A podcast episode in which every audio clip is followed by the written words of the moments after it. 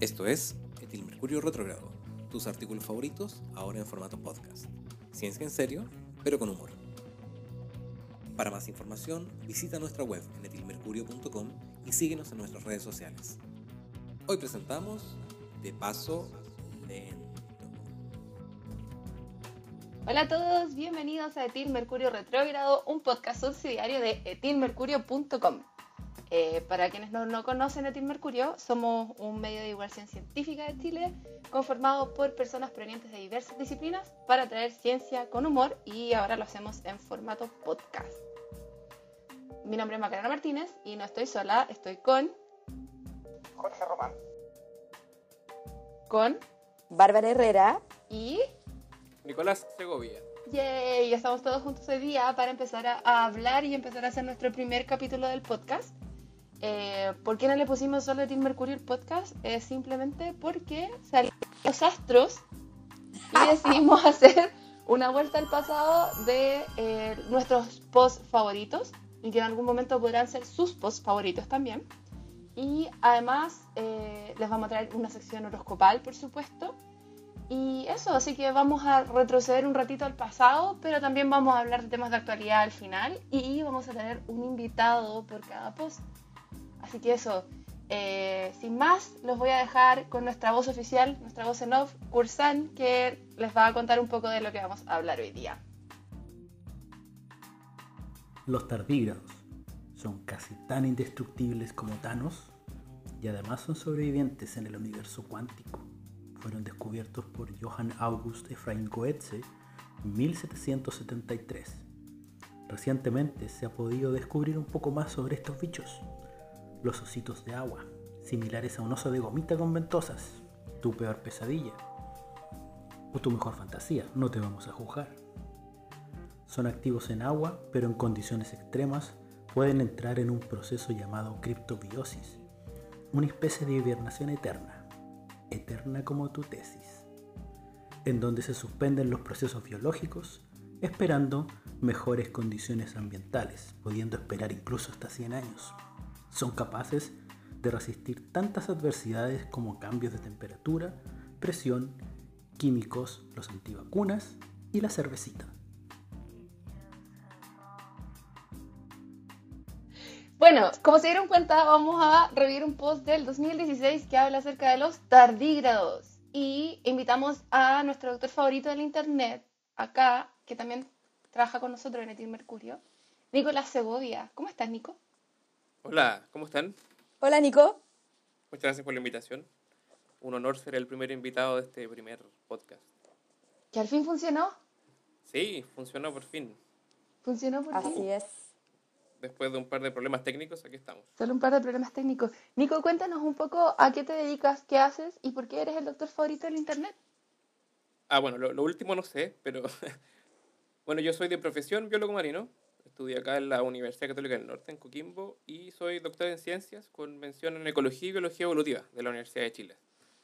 Entonces soy un biólogo marino un poquito atípico, no, casi no me meto al agua, así que no me pregunten de esas cosas. Pero eh, yo lo que hago eh, en general es tratar de estudiar y entender cómo se distribuye la, los linajes genéticos en el espacio. Esa es como mi, como mi área de investigación más general, digo, en este, en este rato. Y particularmente de invertebrados marinos, por supuesto, o sea, quiere decir los bichos.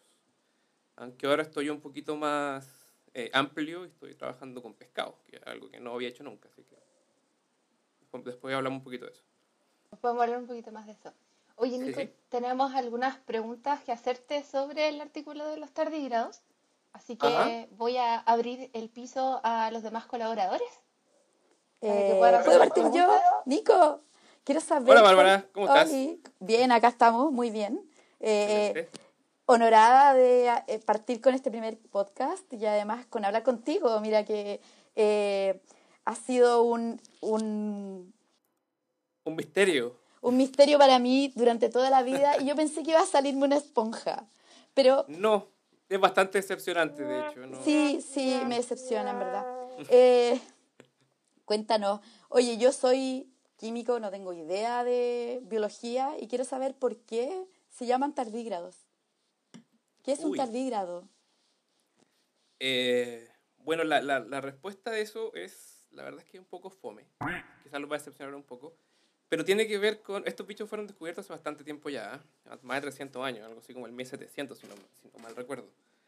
Eh, y el primero que les puso nombre fue un naturalista italiano, del cual por supuesto que no recuerdo el nombre, pero no va del caso. Y él lo primero que describe o ve son unos, unos bichitos de eh, paso lento. Entonces, la- en realidad la, la palabra tardígrado es una palabra que viene del latín que significa de paso lento o de caminar lento, ¿verdad? Que tardi de paso y grado, eh, o sea, perdón, tardi eh, lento y, y grado algo así De como de paso. paso. De hecho, en, en un principio, eh, a, a todos los animales que eran de paso lento se les decía tardígrados, pero finalmente estos bichos fueron los que se quedaron con la exclusividad del nombre y los conocemos como tal ahora. Ahora los, los, los tardígrados, los tardígrados va a sonar un poco obvio, pero eh, son tardígrados, no son parte de, un, de otro grupo grande. Son, eso sí, parientes muy cercanos de algunos gusanos, como los, los, los nemátodos o los anélidos, no sé si alguna vez lo han escuchado. Sí, Y por, supuesto, y por supuesto los artrópodos, que son todo lo que tienen que ver con insectos, crustáceos, arácnidos, escorpiones y todo ese, ese grupo grande. ¿Mm? Pero los tardígrados son parte de un grupo aparte. Ellos son un, un- un- lo que llamamos en, en taxonomía un filum aparte, un grupo completamente independiente que ha evolucionado eh, con algunas adaptaciones tremendamente interesantes que eh, vamos a discutir un poquito en detalle ahora. Oye, Eh, eh, Bárbara, no, te- dale. Ah, No, no, no. más que nada es que, bueno, una de las cosas que eh, dijo Kurt eran que eran como indestructibles como Thanos. Ajá. ¿Y qué hace, o sea, como qué características tienen que puedan mantenerse vivos en ambientes tan adversos o durante tanto tiempo? Sí, sí, esa es una, es una pregunta que nos hemos hecho los científicos durante mucho tiempo. O sea, lo, lo- lo primero que supimos de estos bichos es que eran eh, súper resistentes a ambientes adversos. Y no estoy hablando de ambientes adversos graduales, sino que han sido sometidos a ambientes adversos extremos. Estoy hablando de, de eh, no sé, helio líquido a menos dos- 270 grados Celsius, sobre 150 grados Celsius, en medios que están eh, saturadísimos con algún soluto, eh, hipersalino, eh, ausen- ausencia de oxígeno. O sea, estos bichos de verdad que pueden resistir casi cualquier condición extrema. ¿ah? Em, y aquí me voy a poner un poquito nostálgico porque me puse a leer eh, el primer libro de, de zoología invertebrados que yo tuve, que es del profesor Robert Barnes, que por supuesto que no debe estar escuchando. sí, pues. Eh, por supuesto. Eh, y eh, en ese libro sale un capítulo bien breve de los tardígrados, en donde hay varias cosas que nosotros ya sabemos, que eran preguntas en ese tiempo. Eh, y eh, una de las cosas que decía era eh, que en este estado, que se llama criptobiosis, ¿verdad? Que ya lo dijo Kurt, eh, que es, es, es un estado que es lo más parecido a ponerle pausa a la vida, así lo describo yo en el, en el artículo, ¿no? Porque hay, hay, nosotros conocemos, por ejemplo, algunos organismos que hacen hibernación, ¿verdad? Que bajan sus niveles metabólicos casi al mínimo. Estos bichos van un poquito más allá y simplemente los detienen. O sea, es- lo que hacen estos bichos es, eh, no sé si alguna había visto la foto de un tardígrado, que son, son bien bonitos.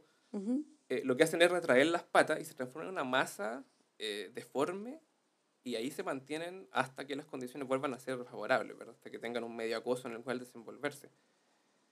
Eh, entonces, eso, eh, ese, ese tipo de estado de criptobiosis, en este libro de 1984 decían que podían mantenerse algunos meses así. Luego, en el año 2004, la misma mismo libro, pero la quinta edición, decía que se podía mantener quizás un par de años. Y ahora los últimos datos que tenemos es que estos bichos son capaces de mantenerse en criptobiosis por hasta 100 años. O sea, estamos El hablando Capitán de... América. Estamos hablando de un bicho que, claro, exactamente, es como el Capitán América. Pueden mantenerse ahí en criptobiosis y despertar cuando se les dé la gana. Wow. ¿ah? Entonces, eh, nosotros sabemos que efectivamente, si hay un apocalipsis algún día, van a quedar los tardígrados y Lucy Iriarte. Eso es un hecho. ¿ah? Es lo que va a quedar en el mundo. Entonces hay que tener, hay que hay, bastante, re- amigos. bastante respeto, bastante respeto a estos Sí, bichitos. sí. Ay, Charlie García igual un poco, ¿ah? Ah, y, y claro, y, y Mirta Legrand y todo esto. Ay, Dios mío. Menos mal que no tenemos risas grabadas, pero, en fin, No, son, son risas naturales. ¿ah? Sí, Son con risas, traje bueno, todo. todo, orga- todo orgánico. todo orgánico, se va dando la conversación. Oye, yo tengo más preguntas, eh, pero es más que nada porque este artículo me llamaron dos cosas de atención. Eh, la primera es que, obvio, son como organismos bastante poderosos si los pensáis y sobreviven a tanta adversidad. Y lo segundo es un poco como discutir un poco el tema del método científico. Hay un paper que primero habla de la tra- transferencia horizontal, lo estoy diciendo bien, ¿cierto? Ah, sí, exactamente. Ya. Que no sé si es acaso el mambo horizontal, no sé si es así como se reproducen los tardígrados, o, No tengo idea. o si, eh, eh, no sé, bailemos tango, no sé, una invitación así media a la reproducción, o La si tiene relación como con otra cosa. Y Ah, eh, ok. No sé si queréis discutir un poco, de contarnos un poco de eso. Sí, sí, bueno, eh, bueno eh, respecto a la, a la transferencia horizontal, que está bien dicho, no, no tiene que ver con, con el mambo horizontal, pero sí tiene que, tiene que ver con los tipos de transferencia de genes que nosotros podemos ver. Eh, de hecho, nosotros podríamos hacer un, post, un podcast perdón, completo sobre transferencia de genes, pero no, no, no, no viene el caso, entonces no vamos a indagar mucho. Pero lo que les, les puedo decir es que en, en- en biología hay descrito dos tipos de transferencia de genes, ¿ah? que es la vertical y la horizontal. La vertical es la que nosotros conocemos, la normal, mediante la reproducción, dos individuos con genomas distintos que se reproducen y dan origen a un nuevo genoma, ¿verdad? Transferencia genética vertical. Pero, sin embargo, hay otro tipo de transferencia que eh, no tiene que ver con reproducción, pero que aún así implica transferencia de genes, que es la transferencia horizontal. Y eso ocurre eh, regularmente en bacterias, ah, que son capaces de incorporar su material genético sin necesariamente, por supuesto, reproducir. No, nada, ningún humano ha tenido sexo, por ejemplo, con bacterias, pero aún así tenemos genes bacterianos en nuestro genoma. Y eso es por transferencia que se llama horizontal. ¿ah? Recuerde Eh, la portada de la cuarta. Hombre tiene sexo con rodamiento, lo siento. Claro, claro. En este caso no, no. eh, Yo eh, eh, pensé en ciertas bacterias que he conocido durante mi vida, pero no vamos a hablar de eso. Físi- Físicamente un poco difícil tener sexo con una bacteria, pero aún así hemos incorporado genes bacterianos y genes virales también en, en nuestro genoma. Y eso ocurre, hay un, un porcentaje eh, bien pequeño, algo así como de 30 a 40 genes que son de origen bacteriano o viral que está incorporado en nuestro genoma. Eh, y lo que pasó con los tardígrados, que es súper interesante, fue que eh, hace un par de años, si no me equivoco, el 2016, salió un artículo en una de las, diría yo, tres mejores revistas científicas del mundo. Ahora tenemos Nature, Science y PNAS, que es la revista de la Academia de Ciencias de los Estados Unidos. Ujú. Eh, y en este artículo publicaban lo que era el primer borrador, ni siquiera era el, el- la versión definitiva, de un genoma completo de una especie de tardígrado. Quiere decir, todos los genes de un tardígrado habían sido secuenciados. Eh, eso era un, era un tremendo avance, porque estos bichos son tremendamente interesantes, queremos saber por qué resisten tanto, por qué son tan resilientes, entonces el genoma nos podría dar muchas pistas, ¿verdad? Y el principal resultado que tenían ellos, de hecho está en el título, era que ellos habían encontrado algo así como 16.000 genes de origen no tardígrado, o sea, de origen que ellos pensaban que por supuesto era por efecto de transferencia horizontal. Eh, genes bacterianos y algunos genes que eran de fuentes desconocidas, y eso era casi un 16% del genoma, o sea, estamos hablando de una transferencia horizontal masiva, algo que nunca habíamos visto. Entonces ese, por supuesto, un tremendo descubrimiento científico y por, algo- por algo estaba publicado donde estaba publicado, ¿no? Ujú. ¿Qué pasó? Que al mismo tiempo un grupo rival literalmente estaba estudiando esta misma especie y había logrado secuenciar también un genoma completo y se los ganaron. Pero el problema era que ellos no habían encontrado evidencia de transferencia horizontal. Habían encontrado un genoma tardígrado con algo así como 33 genes que parecían ser de, de- de origen no, no tardígrado, ¿verdad? De, de origen bacterial, pero no 16.000. Estamos hablando de una Mucho menos. notable. Un orden de magnitud. Exacto. Entonces, un mes después, es casi, casi un mes después, sale publicado en la misma revista un artículo que desmentía completamente al artículo anterior. Y decía, el título es como, no hay evidencia de transferencia horizontal masiva en los tardígrados. Y, pinches japoneses, algo así. Eh, Los y- pillamos. y efectivamente todo lo que se había avanzado y todo lo que, lo que nos permitía pensar, ah, mira, estos bichos, claro, tienen mezclas de genomas distintos de todos lados y por eso son tan resistentes a los cambios, no era tal, lamentablemente. Y eso también no, no habla de cómo funciona la ciencia muchas veces, ¿verdad? Que se, se, se pueden ir corrigiendo a pesar de que imagínense la cantidad de filtros que tiene una revista como PNAS, que para poder publicar ahí es, es muy complejo. Sí. Y aún así se, se pasan cosas como esta, ¿verdad? Que nosotros sabemos que los tipos no de mala fe hicieron un, un, un trabajo que era, estaba muy bien hecho, pero con un descubrimiento que estaba erróneo. Qué fuerte. Y es cierto, pues, si muchas teorías o algunos descubrimientos científicos se han desmitificado, se han eh, puesto en otra vereda debido a nuevos descubrimientos o Claro. nuevas, nuevos findings en, en, en otros laboratorios o en otras cosas. Así Exacto. como Tenemos la también... cap- Dale. Sí, sí, tenemos la capacidad de acercarnos a lo que a, a- al- al- al- a la realidad, pero, pero, nun- pero siempre hay nuevos métodos que van reemplazando y van mejorando la- nuestro entendimiento de- del, del mundo en realidad. Yo creo que esa es una de las cosas que más me gusta de la ciencia, que el tema que no sea como un dogma, sino que siempre podamos ir, ir tratando de o encontrar mejores soluciones o me- otras preguntas para tratar de resolver un problema que quizás es común. Y yo creo que es una de las cosas que también confunde un poco a, a la gente común, por decirlo de alguna manera, que no se dedica un tanto como a la investigación, sino es que es como, ¿por qué mutamos tanto, cachai? Eh, o por qué Ah. un artículo un mes está bien y el otro mes está mal, cachai? Sí. Sí, Yo quería comentar un poco cómo, cómo, cómo se llega a este tipo de errores en, en- en- Dale. bueno, en- esta área al menos, ¿verdad?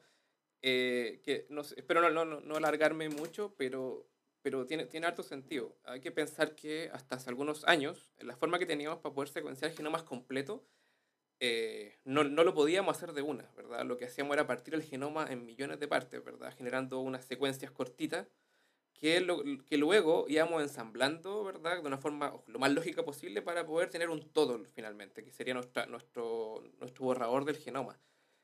Eh, entonces, eh, lo, que, lo que pudo haber pasado acá era que estos tipos tenían una muestra de tardígrados que estaba, eh, estaba infectada con bacterias eh, y luego al ensamblar habían partes lógicas que se, que se ensamblaban bien, pero que no eran parte del mismo genoma. Eh, y eso es muy difícil de detectar cuando, cuando uno lo- tiene la muestra, digamos, en, en el, en el computador, por decirlo así, ¿no? en el, porque en realidad eh, la- eh, cuando uno tiene un- un- una secuencia gigantesca de, de un- de un genoma, en este caso, eh, identificar ADN foráneo se puede, pero, pero, pero decir que, que en realidad era por contaminación es más es complicado. Entonces lo más probable es que estos bichos hayan, hayan estado ahí en la muestra y hayan mezclado con bacterias, todo en la misma juguera y salió, y salió esto. Oh, qué fuerte. ¿Y, cómo se te meten bacterias en, en el experimento? Eh, o sea, lo que una de las hipótesis que tenían eran que eran bacterias que son típicas de los tardígrados, o sea, que están ahí, Ah, ya. que tienen, están, son parte de la flora bacteriana de- de- de- del tardígrado. De la pielecita. Eh, cla- claro, algo así. Entonces era, era difícil descartarlo al momento de limpiar la muestra. Lo Tenía que bañarlo. Lo que, claro, lo que implicaba que este- esta limpieza tenía que ser luego en- en- a nivel bioinformático y no a nivel Claro, de, de la claro. muestra. Perfecto, perfecto. Igual interesante porque uno no, no se puede imaginar que te puede entrar o que el tardígrado viene con sus bacterias y que hay que tener también mucho ojo y hacer en la secuencia de este genoma, eh, hacer como una limpieza, que es lo que nosotros llamamos como quitar el ruido que puede Claro, haber en una muestra, ¿cachai? Exactamente, ese, ese- ruido en este el caso ruido. es contaminación. Claro, exactamente. Eh, eh, fuerte. Y también lo que decía, lo que decía la maca, que es súper importante eh, dejar en claro o que la gente entienda, la gente que no se dedica a esto como, como nosotros, digamos, que cuando uno hace un descubrimiento, ese descubrimiento no es la verdad absoluta en ese momento. Porque para que un descubrimiento sea una teoría o una teoría sea ley, tiene que pasar un montón de filtros y varios años para que Claro. hayan otros experimentos que te ayuden a verificar Exacto. ¿Cachai? En biología, en biología hay muy pocas leyes, diría yo. Exactamente. Algún- alguna vez hicimos el trabajo de buscarla y encontramos algo así como cuatro que ni siquiera Exacto. eh, que ni siquiera eh, que también tienen excepciones entonces claro. eh, es Claro, importante exacto. claro La física tiene, la termodinámica también tiene, eh, Claro. pero, pero es difícil encontrar eh, leyes o que uno diga, no, esto es la verdad absoluta.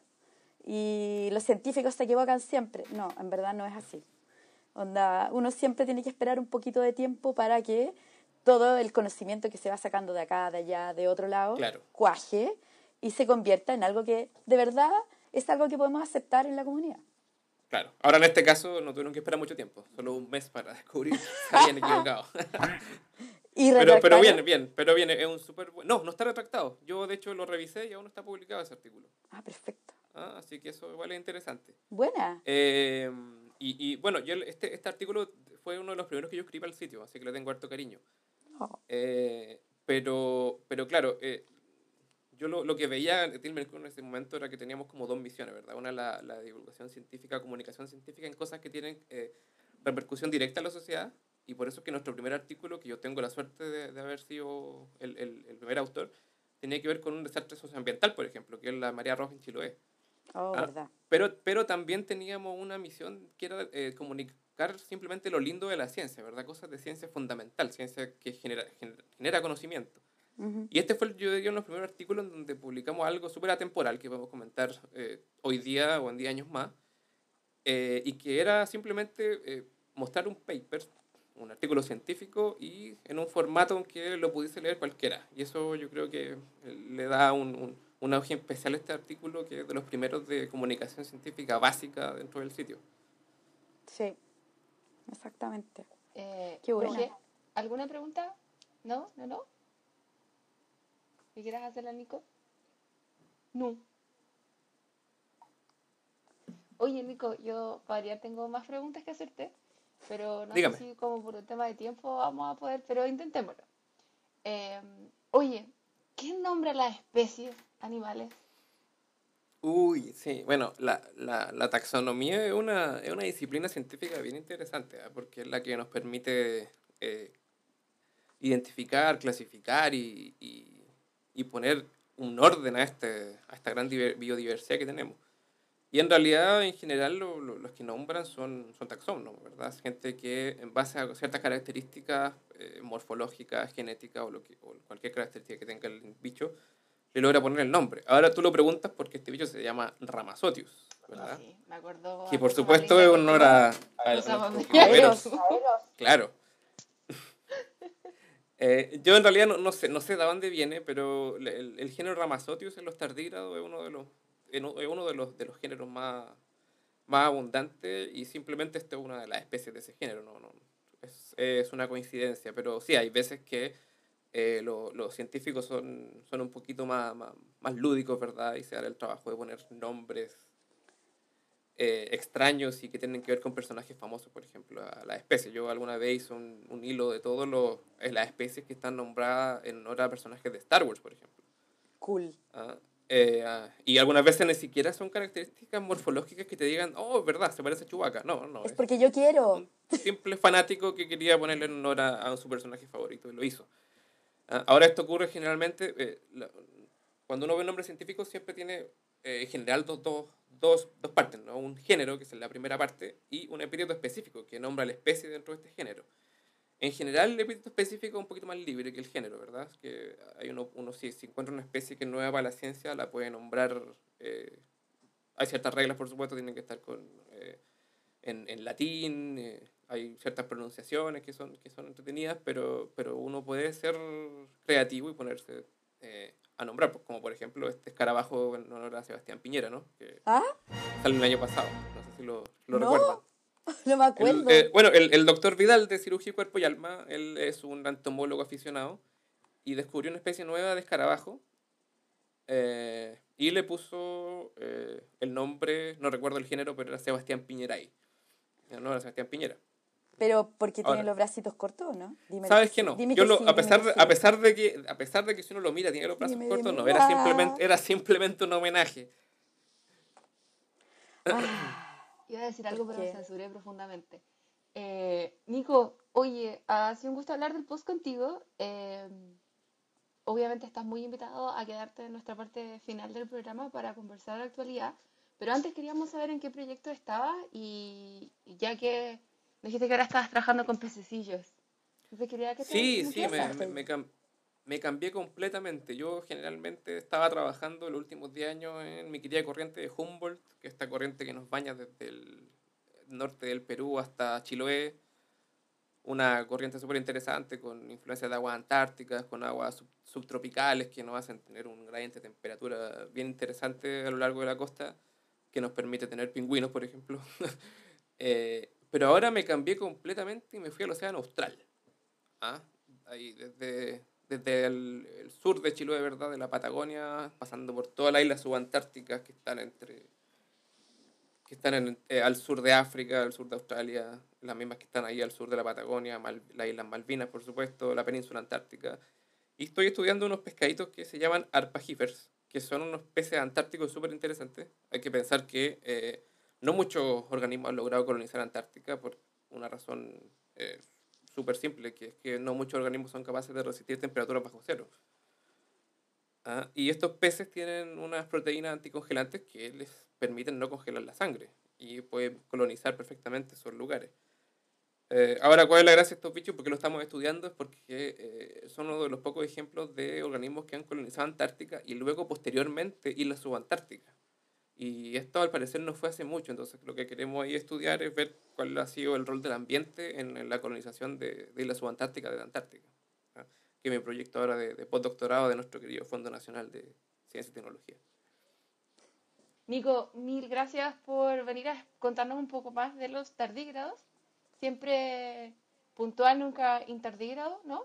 ¿No? ¿No es así el meme? Sí, siempre, No. siempre, siempre tardígrado, nunca nunca intardígrado. Oye, y vamos a ir a escuchar a eh, Pedrito Engels, que nos trae el horóscopo del mes de mayo. Así que después vamos a conversar a la vuelta de actualidad. Así que nos dejamos con eso.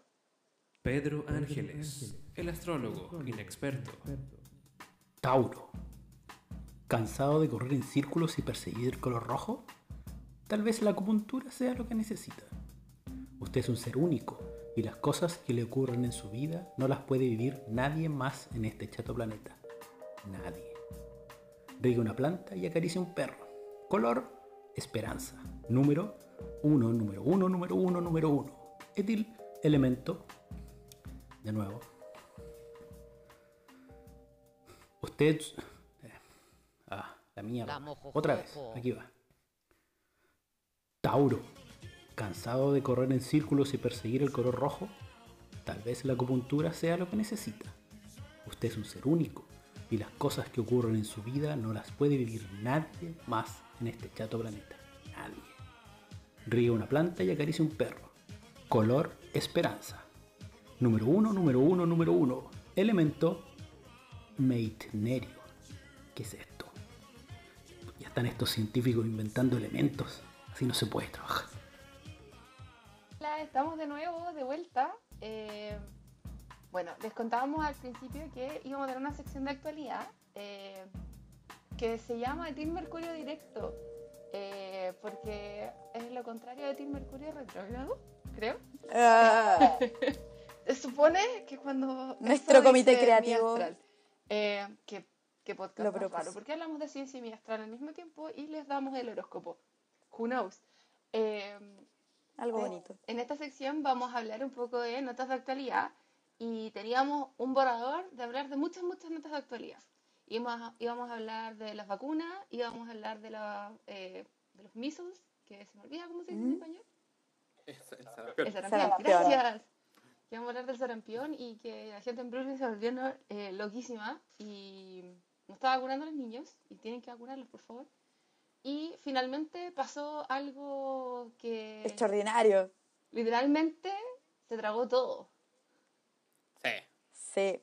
Pero muy en literalidad eh, se obtuvo la primera, puedo hacer Imagen. imagen, y iba a decir foto para que la gente se enojara ya.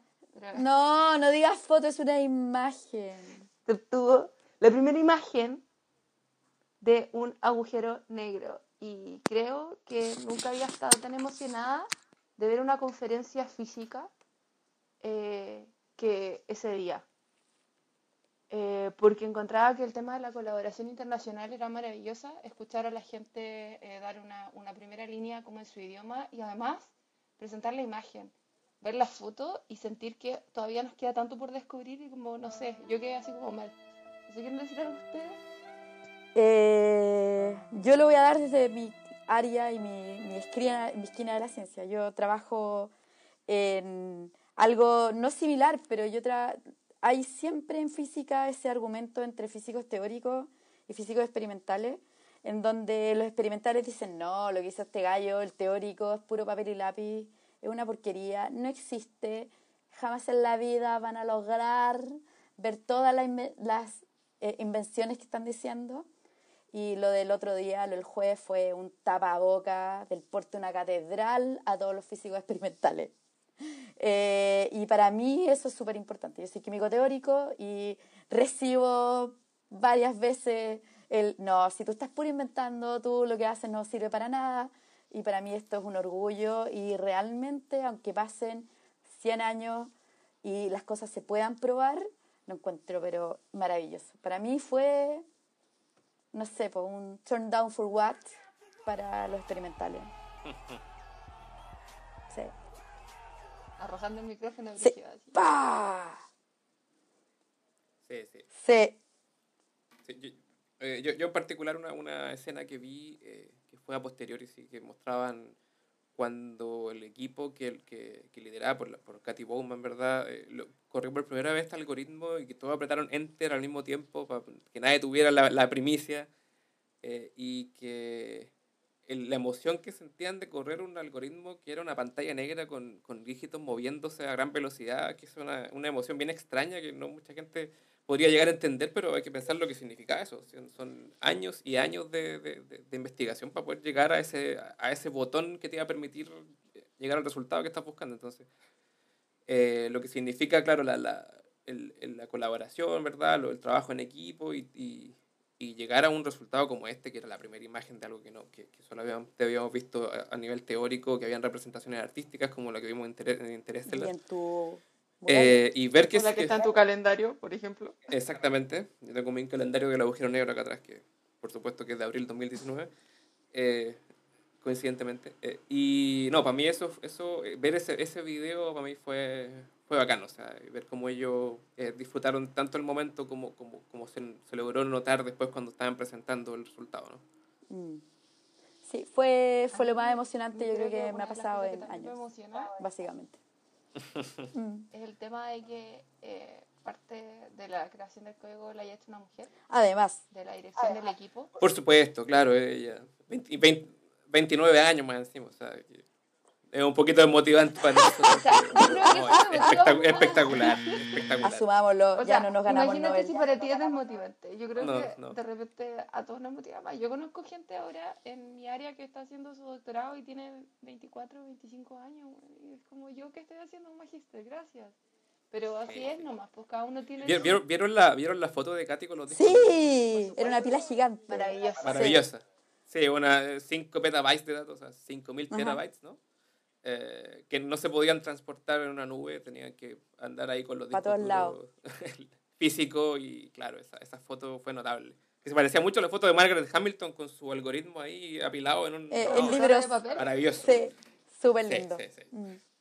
Ah, Y yo creo que también una de las cosas que también me gusta, a pesar de que esto eh, irrite un poco a la gente que, a los machitos, es que ha sido como, bueno, el reconocimiento de una mujer, y aunque digan lo que quieran decir y que le estén tratando de editar la Wikipedia y whatever, eh, da exactamente lo mismo.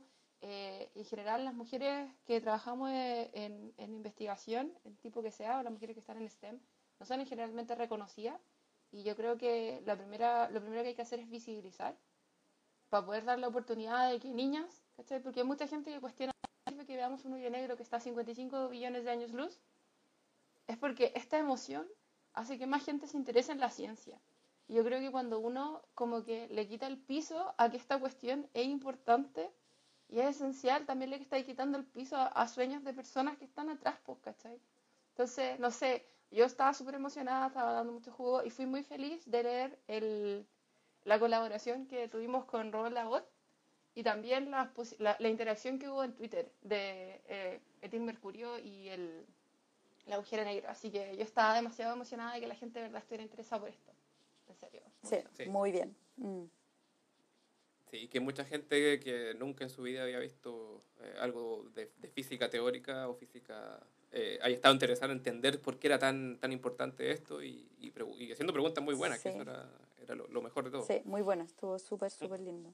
Yo creo que ha sido el descubrimiento de esta, de esta primera mitad del siglo XXI más importante que ha habido. Maravilla. Sí, Bueno, y después del, claro, y la, la, de la onda gravitacional, gravitacional el Claro. año pasado también, que fue un... Sí. ¿Mm? Pero, pero esto es algo que, que se venía buscando y, y que no, no, fue, un- no fue algo que apareció, sino que estaban Sí. buscándolo. Obvio. Que también le da un... mm. 10 años de investigación Sí, dos sí, sí, años de tremendo. desarrollo, entonces como wow, o sea, es como demasiado admirable y como que encuentro que, que también refuerza un tema de la colaboración. Y, y no sé, pues cuando vimos la charla, la charla TED de Katie Bowman, que la pueden buscar, que es antes cuando Está con estaba subtítulos en varios idiomas. Sí, está disponible la TED Talk.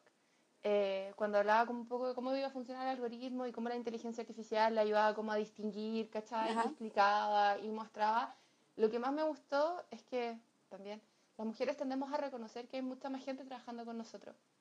Ella nunca como que ha negado que, que hay un equipo detrás y que hay un equipo de colaboradores a nivel mundial, que es un alcance que generalmente sí podemos tener en la ciencia, pero verlo representado así como, sí, acá también colaboramos y por acá también, y ver gente en Italia, ver gente en la ESO, ¿cachai?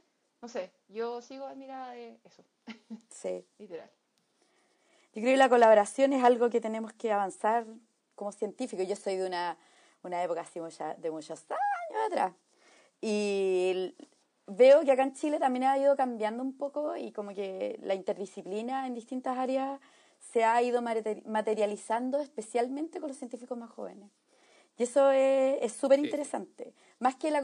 Bueno, hay cooperación internacional. Muchos profes o mucha gente que se dedica a la ciencia tiene cooperación internacional, pero yo creo que la interdisciplina y una conversación al mismo idioma o un idioma que, que se interconecte entre varias cosas es súper importante. Porque ahora un descubrimiento astronómico fue también hecho por gente de matemáticas, por eh, ingenieros, físicos. Entonces, Bueno, la, la, la, la misma Katy Bowman, ella no es astrónoma, ella claro, mm, ingeniera Sí. de computación o de las ciencias de la computación, ¿no? Entonces, Entonces yo claro. creo que vamos a tener que lograr cosas haciendo eso y no trabajando cada uno en su metro cuadrado. Mm. Sí, sí, sí. Bueno, de- desde, desde mi trinchera de la ciencia, de, de la, los aspectos de la colaboración, eh, los muestreos, por ejemplo, en el Océano Austral serían imposibles sin colaboración en la práctica. Entonces, eh, tenemos colaboraciones con eh, ingleses, franceses, escoceses y gente muy buena de, de- de- todos los lugares que nos permiten también acceder a cosas que no podríamos solo. Entonces, también eso eh, realza la importancia, de, colaboración. por supuesto, las colaboraciones. Oye, pasando a un ámbito un poco más oscuro, eh, vamos a hablar de la fake news de la semana.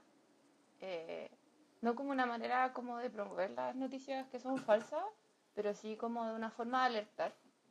Eh, y anda por ahí eh, en Facebook, el deep, el- la deep web de las fake news, eh, la promoción de un seminario acerca del uso de MMS que este, este químico, que la verdad nos puede contar más quizás, no sé. Se llama clorito de sodio para los químicos y le dicen mineral milagroso.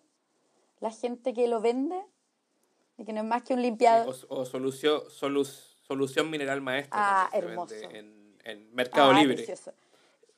De hecho, acá tengo una, una- un link de Mercado Libre que venden eh, 30 ml a 16.500 pesos. Ah, por Pero si lo lo pueden comprar en Mercado Center como limpiador de piscina y le sale mucho más También barato y el más barato kilo. incluso porque, porque son 5 litros Sí, quizás, o por quizás kilo. viene con... Claro, viene Claro, por porque kilo. un- Ya, Ah. ¿por qué hablamos de esto? Porque una sal. eh, se, ha plan- se ha planteado que el hipoclorito eh, tiene efectos curativos con el autismo. clorito. Eh, hay... Sí. Ah, perdón. Bueno, los, pr- los promotores de este MMS dicen que tiene propiedades curativas para básicamente todo. Entonces, como suele ocurrir en este tipo de cosas. Eh, decirle Ahora- a la gente que no hay una droga única para todas las cosas, que es como imposible. No hay una cura única eh, en general, que salvo, Sí, sí. salvo la aspirina. O sea, de- por, de- por definición, si algo tiene muchas pre- propiedades milagrosas, hay que dudar. Siempre. Siempre. Eh, hay que tener ojo. eh, no es recomendado el consumo, absolutamente no, porque es, es tomar limpiador de piscina, Sí. básicamente. La persona que viene, eh, viene a hacer un seminario, eh, porque ha logrado, según lo que él dice, curar a 16 niños De autismo.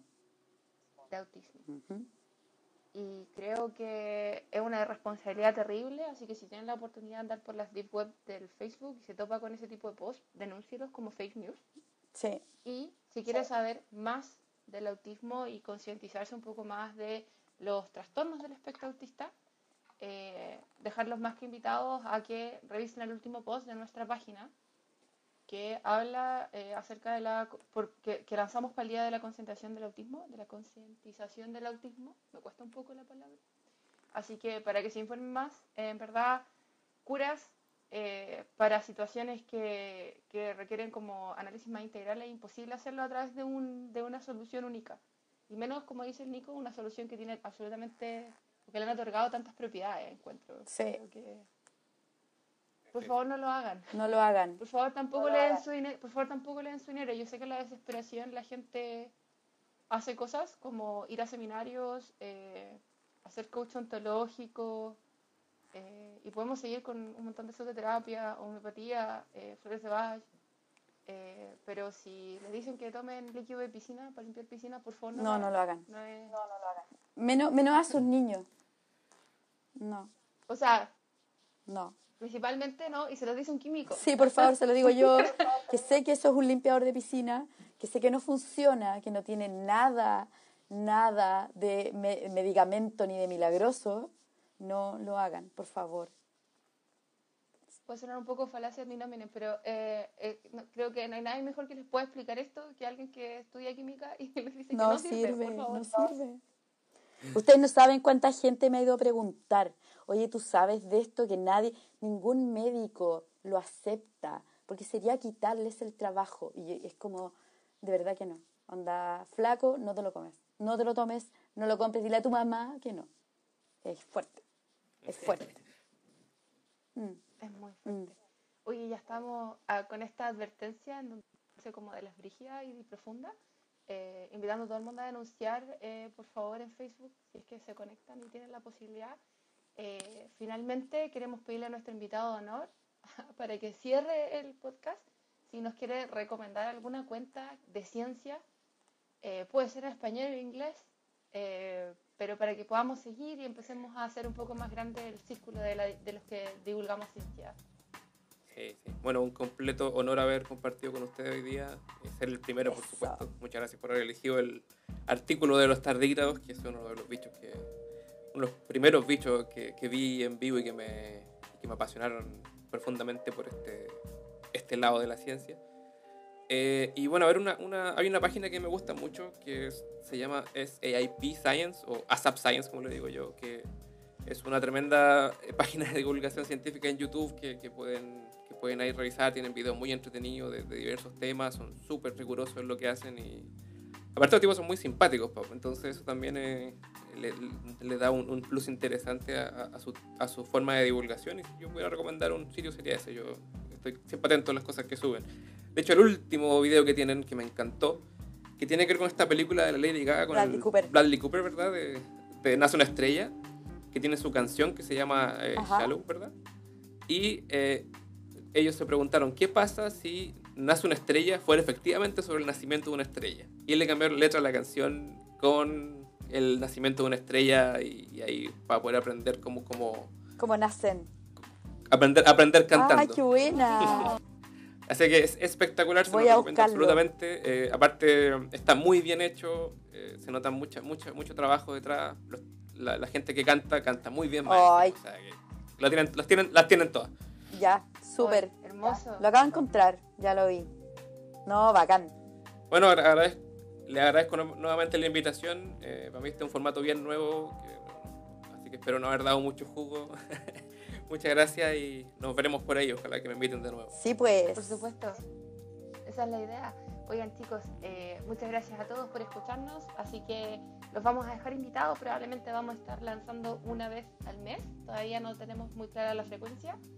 Eh, la idea es que interactuemos, así que es muy probable que en nuestros, eh, ya sea eh, Twitter o Facebook, eh, lancemos alguna encuesta para saber cuál va a ser el próximo eh, post a revivir. Y eso, pues así que los esperamos, los dejamos muy invitados y ha sido un gusto compartir con ustedes el día de hoy. Adiós. Para más información, visita nuestra web en etilmercurio.com y síguenos en nuestras redes sociales.